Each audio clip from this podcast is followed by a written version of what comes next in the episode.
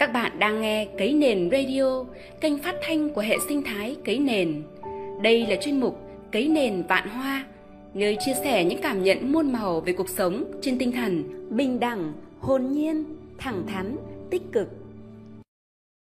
Mến chào các thính giả của chương trình Cấy Nền Radio.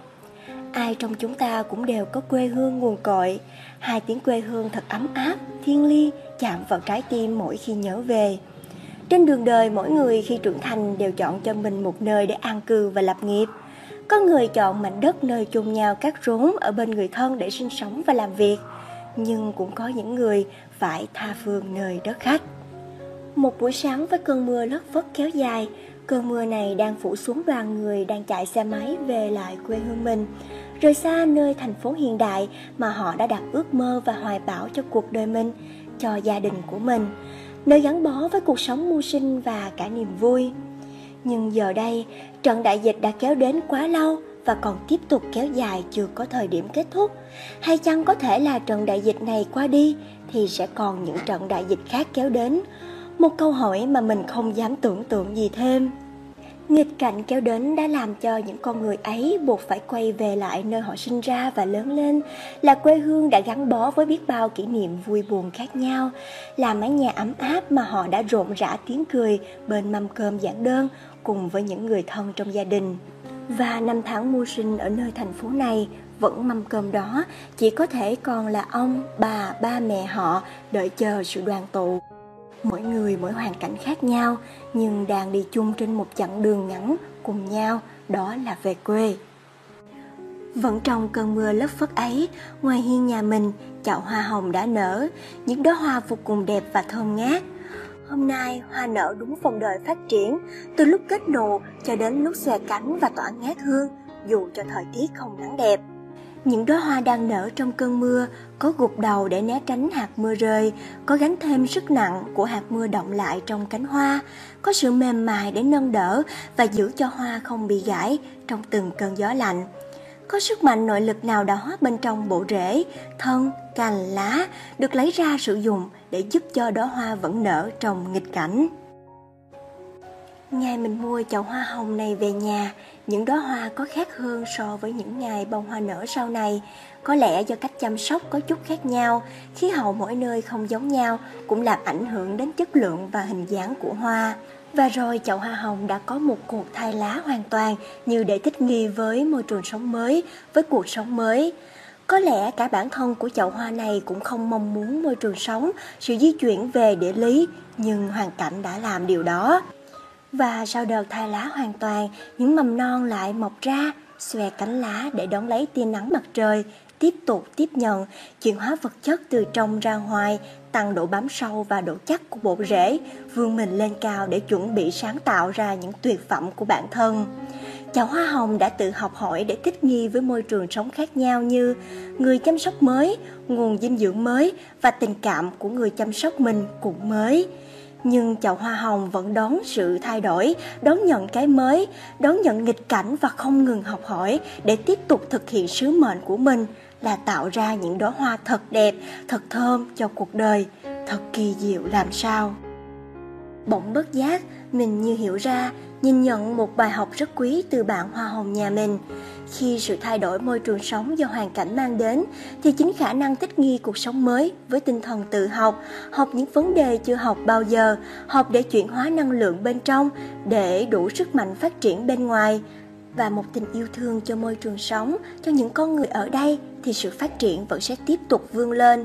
Cuốn sách cuộc đời sẽ dày thêm những trang giấy với các câu chuyện đầy ý nghĩa tình người, tình đời và chính trong lúc này mình đã ngồi xuống phản tư về bản thân lùi lại một khoảng thời gian khá xa đó là 10 năm về trước mình cũng như bao người bạn cùng quê khác đã lên Sài Gòn thi đại học rồi, ở lại học tập và làm việc. Đó là niềm vui mừng của cả gia đình, một sự thỏa mãn bên trong khi chính thức được học tập và làm việc tại Sài Gòn. Quê của mình chỉ cách Sài Gòn khoảng 90 km. Vậy mà đối với mình, Sài Gòn là thành phố vô cùng đẹp, nhiều xe cộ trên đường, nhiều ánh đèn màu sắc rực rỡ sáng suốt đêm và có nhiều lắm cột đèn giao thông ba màu, đỏ, vàng, xanh lá. Mình rất thích khi đèn chuyển qua màu đỏ để mình được dừng xe và ngắm đèn. Ôi, quê mình thời điểm đó không có cột đèn giao thông nào đâu các bạn ạ. À. Quá trình làm việc tại Sài Gòn thời điểm đó đã cho mình được vấp ngã, được thử thách và tiếp thu nhiều kinh nghiệm làm việc. Mình có công việc ổn định, một mái ấm gia đình. Nhưng rồi mình lại có quyết định quay về quê để làm việc. Sự thay đổi này ở mình đã cảm nhận được trước đó một thời gian vì đây là công việc truyền thống của gia đình ở quê, muốn có người tiếp nối để duy trì và phát triển. Vậy là mình quay về đó làm việc, đồng thời mình cũng phải học thêm một số chuyên ngành khác, học các chứng chỉ theo yêu cầu của công ty, học rất nhiều những cái không thể đặt tên được vì đó là đặc thù của địa phương, của thói quen sinh hoạt người dân, của cách bán và mua ở dưới quê. Nó khiến ta bắt buộc phải học để kịp thích nghi, nắm bắt vấn đề và có giải pháp phù hợp. Vậy là tạm thời những kiến thức, kinh nghiệm mà mình tích lũy được ở Sài Gòn đành tạm gác lại. Ấy vậy, vấn đề khó khăn không chỉ xảy ra ở việc học để thích nghi, mà chính là cái nhìn, những câu hỏi của những người sống xung quanh và đồng nghiệp trong công ty. Đó là, vì sao đang làm việc ở Sài Gòn tốt như vậy, lại quay về quê làm việc? Thu nhập ở Sài Gòn bao nhiêu, về quê làm việc mức lương thấp hơn nhiều. Mọi người tạo cho mình cái cảm giác dường như mình đã thất bại cho công việc ở Sài Gòn và giờ lại về quê. Đâu đó, trong suy nghĩ của người dân quê mình đã có một thước đo giá trị vô cùng cao và bất di bất dịch cho Sài Gòn là ở Sài Gòn thu nhập cao, sự nghiệp mới phát triển được, về quê là một sự đi lùi, thất bại. Mình vẫn luôn đón chờ những câu hỏi mang tính thấu cảm như cuộc sống trên đó có áp lực không? Chi phí sinh hoạt cao như thế nào? Chuyện ăn uống, ngủ nghỉ có đảm bảo không? Hay suốt ngày phải vừa đi, vừa ăn, vừa ngủ, vừa làm? Khoảng thời gian sống ở Sài Gòn có nhớ quê không? Thường thì những câu hỏi ấy ít ai hỏi và muốn hỏi. Với riêng bản thân mình khi đó, mình quyết định về quê vì muốn làm công việc này, cho dù có thay đổi chỗ ở, thay đổi môi trường làm việc, học tập thêm kiến thức mới, thích nghi với môi trường mới. Lý do chính để mình quay về là vì đó là nơi mình sinh ra, lớn lên và mình sẽ được gần gũi bên người thân và gia đình nhưng còn là không khí quê thì mình thích lắm, cảm giác gần gũi dù rất lâu mới quay trở về. Có những nơi khung cảnh rất đẹp, mà đẹp đôi khi còn đi kèm với những ký ức tuổi thơ hồn nhiên của mình. Món ăn thân thuộc và vô cùng ngon lành cũng đã làm cho mình cảm thấy quay về đây có nhiều hơn là mất đi. Bạn hãy nghĩ lại xem, có phải bạn đã có một tuổi thơ với một món ăn nào đó mà bạn ghi nhớ mãi, chỉ mong quay về, chạy ào ra nơi đó và ăn cho đã đời không? Có đôi khi món ăn đó không còn giữ hương vị do người làm ra đã ngưng bán hoặc thay đổi chủ thì bạn sẽ luyến tiếc mãi không thôi vì không có vị nào thay thế được và giống như vậy. Hay tuổi thơ của bạn gắn liền với một gốc cây, một ngôi trường, một chốn vui chơi, một con đường nào đó mà bạn đã có niềm vui, kỷ niệm cùng bạn bè, thầy cô, gia đình hay chỉ một mình bạn biết chỗ đó thôi thì bây giờ bạn vẫn luôn ké qua nơi đó để đứng nhìn và cảm nhận. Nếu may mắn thì nơi đó vẫn còn giữ nguyên cảnh vật, nhưng thường đều là thay đổi do sự phát triển của đô thị. Nhưng bạn vẫn nhớ và thích đến như vậy. Đó là những lý do kiên định nhất trong mình đã giữ mình vô tư lướt qua những câu hỏi định kiến đó mà không thể nào giải thích được rõ ràng cho mọi người hiểu được. Đôi khi cũng không hiểu vì mỗi người luôn có góc nhìn khác nhau, thước đo cho giá trị cuộc sống cũng khác nhau. Mình đã không để những điều đó làm cho bản thân thấy thấp hơn mà mình xem như bản thân cần phải làm việc để chứng minh rằng sự thành công không phụ thuộc vào điều kiện bên ngoài mà phụ thuộc vào nội lực bên trong. Công việc trong môi trường mới ở quê cũng khác hơn nhiều so với ở Sài Gòn. Sự năng động thấp hơn, ứng dụng công nghệ còn ở thế hệ cũ, quy trình làm việc chưa linh hoạt và theo tư duy quyền lực, các mối quan hệ xã hội khác chưa bền vững và thậm chí còn chưa thể có thể ngay để hỗ trợ cho công việc. Mình đã tiếp tục bước đi, tiếp tục thích nghi rồi nhận ra rằng Tuy môi trường làm việc không năng động, thu nhập ban đầu thấp hơn, nhưng mức phí sinh hoạt ở quê thấp hơn nhiều so với Sài Gòn mà chất lượng cũng như nhau vì quê mình cũng là nơi cung cấp nguồn nông sản cho Sài Gòn. Mình được gần gũi và có thêm thời gian hơn cho gia đình, những sở thích cá nhân cũng như được trải nghiệm nhiều hơn do khi ở quê. Cuộc sống chậm hơn, mình cảm nhận và nhớ lại những sở thích của mình trước đây mình đã bỏ quên. Mình tìm lại sự kết nối với thiên nhiên nhiều hơn, thời gian sinh hoạt hàng ngày của mình được khoa học hơn. vì ở quê đến khoảng 8 giờ tối là mọi người đều đóng cửa để nghỉ ngơi và bắt đầu thức dậy từ lúc 5 giờ sáng.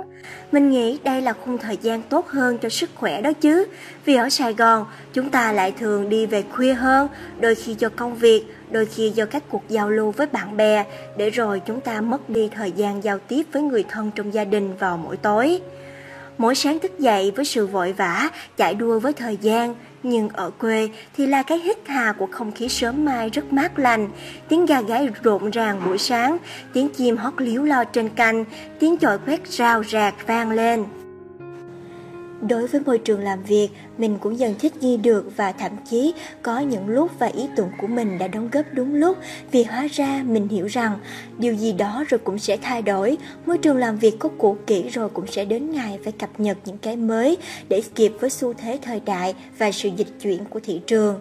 Vậy là lúc này đây, những kiến thức mình tích lũy được ở Sài Gòn mà trước đây cứ nghĩ sẽ không bao giờ áp dụng thì lại có dịp mang ra áp dụng ngay, áp dụng rất tốt và bỗng nhiên mình trở thành người được cấp trên chú ý và đồng nghiệp cũng quan tâm nhiều hơn và được nhờ giúp đỡ. Tôi đã nhận ra rằng sự di chuyển từ Sài Gòn về Tây Ninh không phải là bước tiến lui, bước đi chậm lại hay là sự tuột hậu, mà là bước chậm lại để quan sát bản thân mình, để thích nghi với môi trường thay đổi, để học tập cái khác và để cuối cùng tôi lại bước tiến lên và bước nhanh hơn. Có phải bạn muốn hỏi mình là công việc ở quê là công việc đúng sở thích của mình không? Có phải là đam mê của mình mong muốn theo đuổi phải không? Mình xin trả lời rằng đó không phải là sở thích của mình, đó không phải là đam mê của mình, vì vào lúc đó mình còn chưa biết rõ ràng sở thích thật sự, đam mê thật sự là việc gì, nhưng mình vẫn lựa chọn vì những điều mà mình nói ở trên. Vì có lẽ ở thời điểm đó mình làm việc chỉ để tích lũy kinh nghiệm nhiều hơn, muốn khám phá những lĩnh vực mới và chấp nhận nguồn thu nhập như vậy với một niềm tin mình sẽ phát triển về sau. Cơn mưa lất phất đã qua đi, bầu trời từ từ hé lộ những tia nắng mới, những đoàn người vẫn đang tiếp tục quay về quê hương của mình để xây dựng cuộc sống khác.